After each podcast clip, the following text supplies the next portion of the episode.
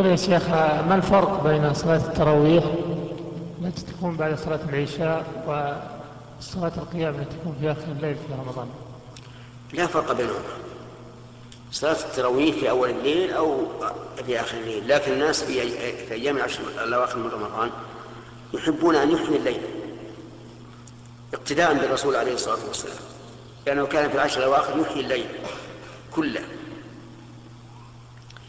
فلهذا جعلوا القيام في آخر الليل والصلاة الخفيفة التي يسمونها التراويح في أول الليل.